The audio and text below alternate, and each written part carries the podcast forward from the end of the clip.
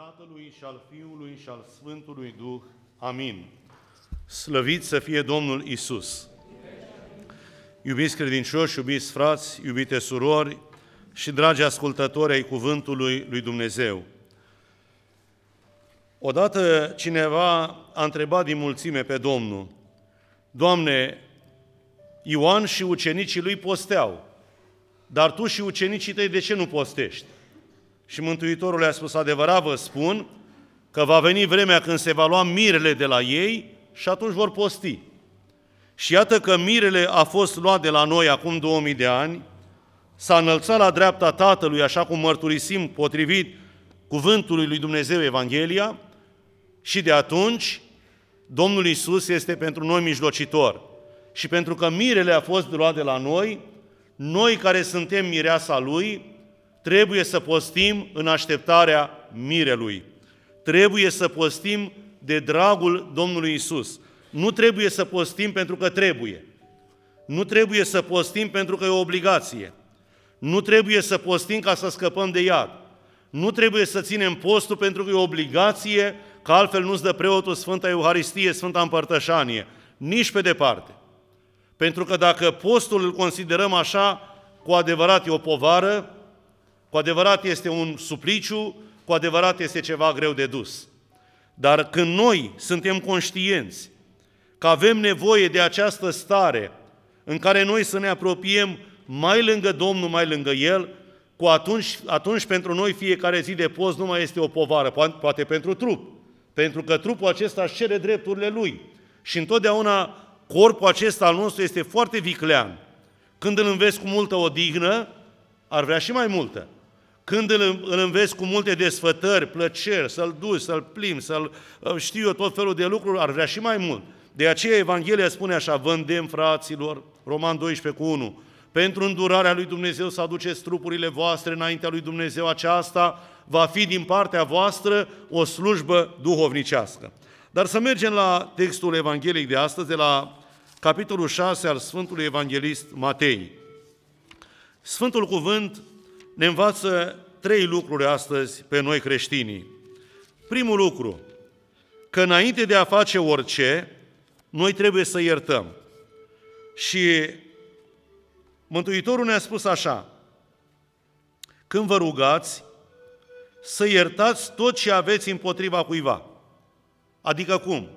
În momentul în care vrei să te rogi și tu îi spui Tatălui Ceresc și ne iartă nouă greșelile noastre, și cum îi spunem să ne ierte? Adică, știți, aici e și o măsură și o condiție.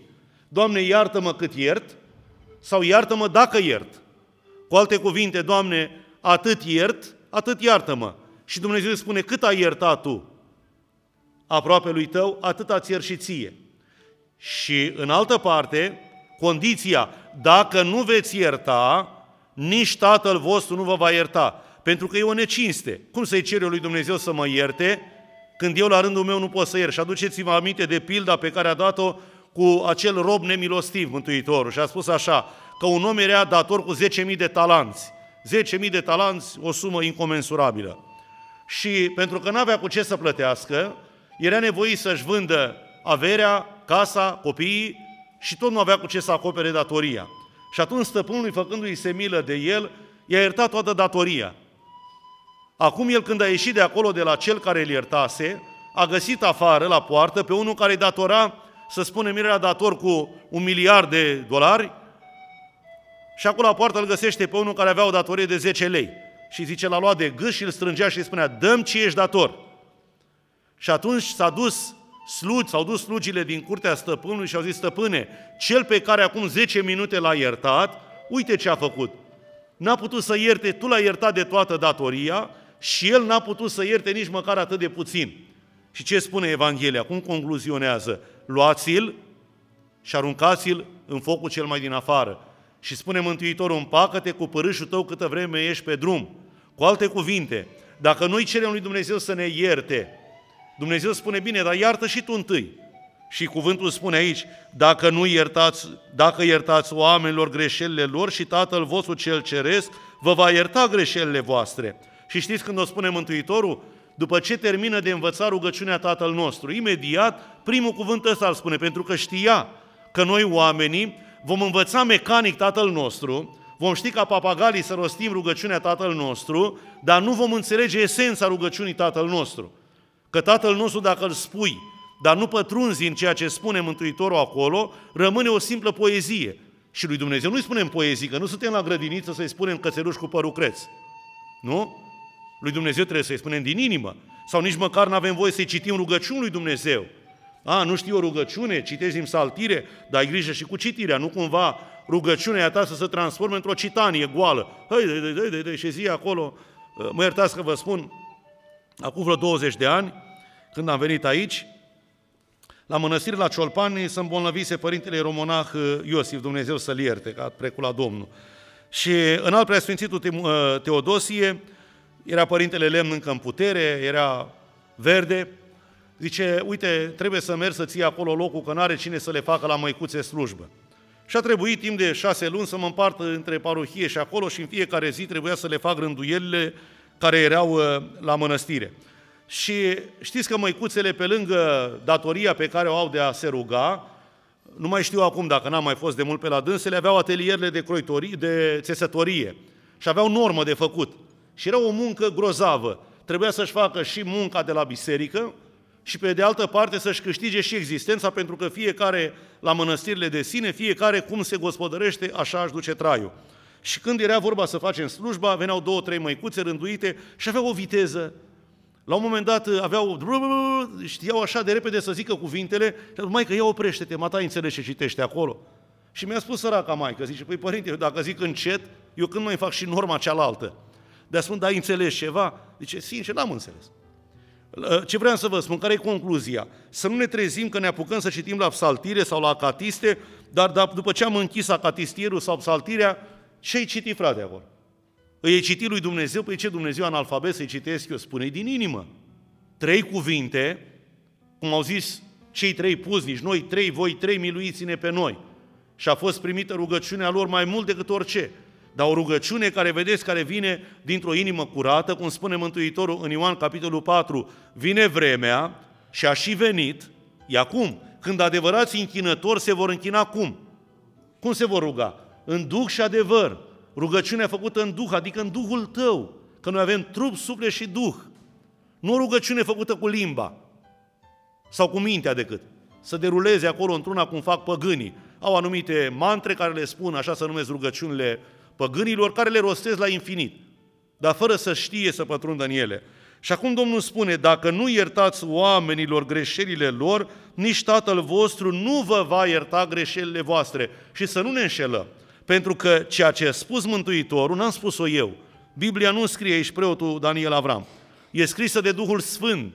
Și ce a spus Dumnezeu este adevărat. Și avem condiția aceasta pusă înaintea rugăciunii. Înainte de a intra în post, noi aveam un obicei, cel puțin noi românii, nu știu ceilalți creștini ortodoxi, mergeau finii la naș și certau, cereau iertare, sau de la părinți, ca să intri în post iertat, împăcat. Adică nu poți să postești, adică cum să fac pasul următor, să țin și tot postul, dar în același timp să nu rup lanțul de care sunt legat. Care? Răutate, certat, dușmănie, judecăți și câte sunt dintre astea. Că din păcate, dacă te uiți pe o stradă, din trei vecini, doi sunt certați. Nu vorbesc unul cu altul și poate din lucruri de nimic. Și vedeți atunci cum să mai ne apropiem noi să spunem mai de, hai că postim, ținem postul mare. Păi frate, vrei să ții postul mare, dar fii atent că tu ești legat cu, o, nu cu o sfoară, cu o funie groasă, cum este odgonul de la corăbii. Dacă nu desfaci odgonul acela, funia aceea, postul tău s-ar putea să fie zadarnic. Zice uh, prorocul Isaia în capitolul 58, că vorbim acum un pic despre post, zice despre adevăratul post care îl cere Dumnezeu de la noi. Nu postul care îl avem noi, ci postul care îl vrea Dumnezeu de la noi. Și zice așa, strigă în gura mare, nu te opri, înalță-te ca o trâmbiță și vestește poporului meu nelegiuirile lui, casei lui Iacob, păcatele ei. În toate zilele mă întrebați și mă întreabă și vor să afle căile mele. Doamne, învață-ne îndreptările tale. Așa-i cerem lui Dumnezeu, nu? Dar spune așa, ca un neam care ar fi înfăptuit neprihănirea și n-ar fi părăsit legea Dumnezeului său. Îmi cer hotărâri drepte, doresc să se apropie de Dumnezeu. Bun, vrem să ne apropiem de Dumnezeu. Îi cerem de la Dumnezeu. Bine, spune Dumnezeu, vreți așa ceva? La ce ne folosește să postim, zic ei, dacă tu nu vezi? La ce să ne chinuim sufletul dacă tu nu ții seama de lucrul acesta? Pentru că, zice Domnul, în ziua postului vostru vă lăsați în voia pornirilor voastre și asupriți pe simbriași. Păi câți nu sunt care asupresc pe cei care ar trebui să le dea drepturile lor? Sau iau ceea ce nu este cu dreptate să ia? Iată, postiți ca să vă ciorovăiți. Păi, ce înseamnă asta? Păi bine, gura sau pântecul postește. Gata, șapte săptămâni, brânză, o, lapte, pește, nu mă ating de ele. Da, da, pântecul, da, gura. În, în Iov, mă scuzați, în Iacob, capitolul 3, spune acolo așa, zice, limba este un mădular mic care se fălește cu lucruri mari. Cum un scăpărat de chibrit, dacă te duci în pădure, îi da foc. Deci, dacă postește pântecul, trebuie să postească și limba. Ce postiți, și vă ciurovăiți. Păi bine, postești și tot cu dracu, zici? Păi așa e învățată limba. Păi înseamnă că n-ai postit. Înseamnă că postul care mă înșel... De ce să mă înșel singur? Hai să fim sinceri. Hai să fim cu noi sinceri. Doamne, ajută-mă să învăț cum vrei Tu să postezi. Nu cum spune o rânduială omenească. Să văd ce îmi spune Biblia. Zice, iată postiți ca să vă ciorovăiți și să vă certați ca să bateți răutăcios cu pumnul, nu postiți cum cere ziua aceea ca să se audă strigătul sus. Ei, dacă vrem să se audă rugăciunea noastră, întâi să iertăm, vrem să ne audă Dumnezeu? Cine nu vrea să fie ascultat de Dumnezeu? Da, da, Dumnezeu spune, dacă vrei să ajungă rugăciunea acolo, fii atent că sunt câțiva pași. Trebuie să faci niște lucruri neapărat. Zice, oare acesta este postul plăcut mie? Să-și chinuiască omul sufletul o zi, Adică nu mănânc nimic, nu pun în gură nimic, dar răutatea colcă e mine. Nu, nu iert, nu las nimic de la mine. Bine, asta vreau eu de la tine, să te văd chinuit, că leșin pe drum, dar inima ți este tot așa? Să-și plece capul ca un pipirig și să se culce în sac și cenușă, aceasta numești tu post și zi plăcută Domnului? Și acum uite, ne învață, uitați cum ne învață Dumnezeu să postim. Iată postul plăcut mie, dezleagă lanțurile răutății. Ce ne-a învățat Mântuitorul? Dacă nu veți ierta, nici Tatăl nu vă iartă. Dezleagă lanțul. Dar e greu de dezlega lanțul ăsta. Că noi l-am legat. Și suntem legați așa de, de puternic de niște lucruri care spun, dar cum să iert? Cum să pot să iert? Păi măcar în inima ta iartă. Că sunt condiții și situații. Sunt oameni care nu vor să, să ierți. Sunt oameni care tu îi dai mâna și el ce face? Ți întoarce spatele. Cu omul acela n-ai ce să faci. Dar în inima ta, dar în gura ta, când te întâlnești cu el, că vedeți ce înseamnă să ierți. De exemplu, un om care ți-a făcut un rău și când te întâlnești cu el, ți-aduce aminte de toate relele care ți-a făcut. Dacă reușim să nu mai ne aducem aminte de tot răul, atunci înseamnă că am început să iertăm. Suntem pe calea începutului iertării. Dar dacă tot așa clocotește în inimă, nu e nimic. Zice, dezleagă lanțurile robiei. Care sunt lanțurile robiei? Încă ne rugăm pentru cei robiți, ne rugăm la Sfânta Liturghie. Care robie? Robia păcatului, fraților. Câtă vreme trăim, știți ce a făcut uh, Samson? Poate a citit în Biblie. Samson era un om foarte puternic. El avea șapte șuvițe de păr în cap în care stătea puterea lui. Și nimeni nu știa secretul lui. Și Dumnezeu a spus să nu te atingi de femeie străină, să păzești legea Domnului. Și el s-a îndrăgostit de o filisteancă. Și filisteanca asta pe nume Dalila, ce să mai dădea pe lângă el? Zice, dacă mă iubești cu adevărat, spunem care e sursa puterii tale? De unde e toată putere? S-a dus odată și cu o falcă de măgar a bătut sute de filisteni. Deci nu putea nimeni să-i stea împotriva puterii lui. Și atunci filistenii au montat-o pe această Dalila, zice, du-te și vezi care e puterea lui. Și odată stătea cu el în cortul lui, că trăia cu ea, și spune, tu nu vrei să-mi spui care e puterea, de unde vine puterea. Și spune un lucru așa nesemnificativ. Și el se face că doarme și asta leagă cu niște sfori puternice, îl face fedeleș pe Samson.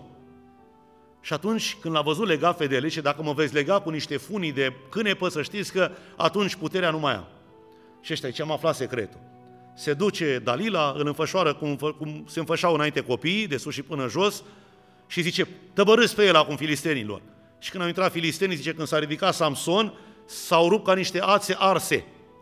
Zice, aia, tu bagi joc de mine, nu îmi spui unde este puterea. Și până la urmă a reușit această femeie vicleană să afle care este puterea lui. Vedeți, puterea noastră este atunci când noi ne dezrobim. Câtă vreme suntem în robia păcatului, nu avem nicio putere, nici în rugăciune, nici în faptă bună, nici în cuvântul lui Dumnezeu. Câtă vreme suntem robi. Și ce a făcut cu Samson? După ce i-a aflat puterea, i-a ras cele șapte șuvițe de păr, că avea un păr lung, până aproape de la, la mijloc, l-au prins filistenii, i-au scos cei doi ochi și l-au dus de l-au pus în vârtă la o moară de piatră. Era un fel de, uh, de roată uriașă care o învârtea, el fiind un puternic, un atlet, și l-a pus acolo orb și toți râdeau de el. Și până când? Până când i-au crescut din nou cele șapte șuvițe de păr, care au cele șapte daruri ale Duhului Sfânt date peste om. Și atunci spune, l-au dus într-o casă unde petreceau filistenii și când petreceau ei acolo în bețiile lor, în desfrânările lor, era, zice, casa se sprijinea pe doi stâlpi. S-a pus între cei doi stâlpi, a tras acei doi stâlpi cu putere și a dărâmat casa și a murit și el și toți filistenii odată cu el. Vedeți, puterea o primim în măsura în care noi ieșim din robie, dezleagă lanțurile robiei, legăturile robiei, dă drumul celor asupriți și rupe orice fel de jug. Ce spune Evanghelia? În a doua Corinteni, capitolul 6. Nu vă înjugați la un jug străin cu cei necredincioși. Păi dacă tu te-ai înjugat cu un om necredincios și ai prietenie cu el și prietenie din trasa care îți place și ție, păi trebuie să ieși din jugul acela. De obicei, jugurile, ați văzut cum sunt în zona de munte mai ales, au mai rămas decât în amintire, așa și pe la muzee, jugurile de obicei sunt pentru doi. De aceea Mântuitorul spune în Evanghelia de la Matei, luați jugul meu, că este ușor. Adică bagă-te în jug cu Domnul Isus, nu cu cel rău. Nu te băga cu păcatul la jug. Că dacă tragi cu diavolul la jug, te duci în direcția iadului. Dar cine se bagă în jugul Domnului Isus, acela merge pe calea cea strâmtă. Împarte spâinea cu cel flămând, adă în casa ta pe nenorocii și fără adăpost, dacă vezi pe un om gol, acoperă și nu întoarce spatele semenului tău. Atunci lumina ta va răsări ca zorile și vindecarea ta va încolți repede. Neprihănirea îți va merge înainte și slava Domnului te va însoți. Atunci tu vei chema pe Domnul, i auziți ca să ajungă rugăciunea, și Domnul va răspunde. Vei striga și El va zice, iată-mă! Deci asta este condiția, frații mei. Să dăm jugul la o parte al robiei al păcatului, ca să putem să ajungem acolo. Și acum vedeți, referitor la post, Mântuitorul ne-a învățat și a spus așa, când postiți, nu fiți ca fățarnicii, nu vă smoliți fețele, ce făceau fariseii? În momentul în care venea perioada postului, luau o, o, o înfățișare posomorâtă, stăteau triști, ca să-i vadă oamenii că ei postesc. Zice, când uh, uh postezi, zice, nu fiți posomorâți, nu, fiți, uh, smoli, nu vă smoliți fețele, spune traducerea veche, și zice, spală capul tău și unge fața ta, ca să vadă tatăl tău în ascuns că postești, nu oamenii. Noi nu trebuie să ne lăudăm înaintea oamenilor că postim. De exemplu, postul nostru, dacă îl facem ca să ne vadă sau de ochii lumii, asta nu mai este un post. Postul este acela care trebuie să vină înăuntru. Spune Părintele Iosif Trifa în tâlcuirea Evangheliei de astăzi, zice că noi de la căderea lui Adam, de aceea se numește duminica aceasta, Duminica izgonirii lui Adam din Rai. De când a căzut Adam și Eva, protopărinții noștri au căzut în păcatul strămoșe, zice, în lăuntru nostru toate au intrat în dezordine. Toate au primit pecetea păcatului pe ele. Nu mai avem nici putere. Și sunt cele șapte păcate de moarte care sunt arătate în cartea Oglinda inimii omului, cum stăpânesc pe om. Și spune așa, zice, laptele, zice, s-a socotit că ar fi hrana cea mai necesară pentru om. Vedeți, copilul, când se naște, hrana cea mai bună cu care se hrănește și care este cea mai consistentă este laptele. Patimile din noi se hrănesc cu laptele care îl dăm noi. Dacă noi hrănim patima din noi, hrănim pe cel rău din noi, fiecare avem patimile noastre, apucătorile noastre, dar nu trebuie să le hrănim. Pentru că zice, postul ce face? Postul aduce înfrânare. Postul e acela care retează această pornire a patimilor noastre.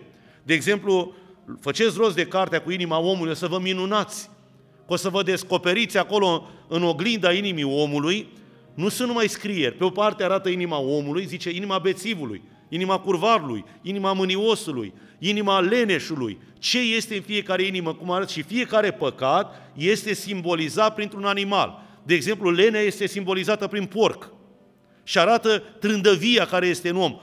Dacă noi avem trândăvie în noi, și nu numai trândăvia că dor, că te odin, nu, nu, e trândăvie de rugăciune, trândăvia de la toată fapta cea bună și nu mai trebuie să alimentăm, cum a spus cineva, zice, mine sunt doi lupi, unul bun și altul rău. Și zice, și care e adevăratul? Depinde pe care îl hrănesc. Depinde ce hrănim în noi. Vine acum vremea postului. Poate nu toți pot să postească așa cum cere cuvântul lui Dumnezeu. Adică postul acela de care spune cuvântul. Dar în prorocul Iona am găsit acolo un loc unde spune așa, când a fost trimis Iona la Ninive să le spună celor de acolo să pocăiască. Știți ce au făcut cei din Ninive? De la împărat și până la dobitoacele care stăteau la iesle, toți s-au supus la post, dar au mai făcut ceva și s-au abătut de la rău.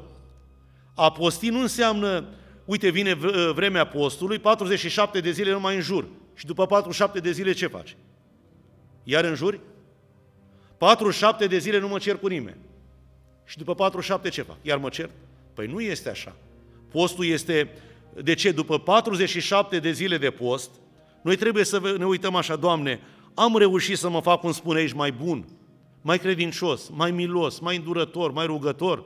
Toate lucrurile acestea se văd în viața mea? Pentru că asta înseamnă apostii și asta este îndemnul pe care ne-l face Cuvântul lui Dumnezeu și Sfânta Biserică.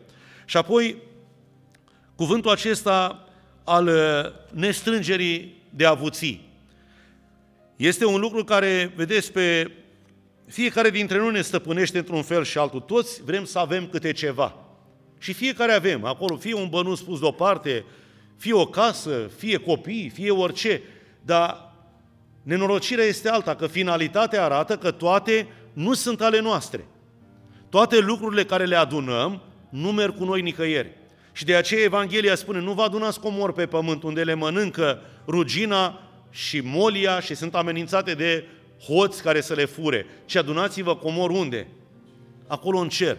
E, aici pe pământ putem să identificăm ce să adunăm. Dar comoara din cer, cum să o adunăm, frații mei? Care e adevărata comoară pe care trebuie să o strângem noi?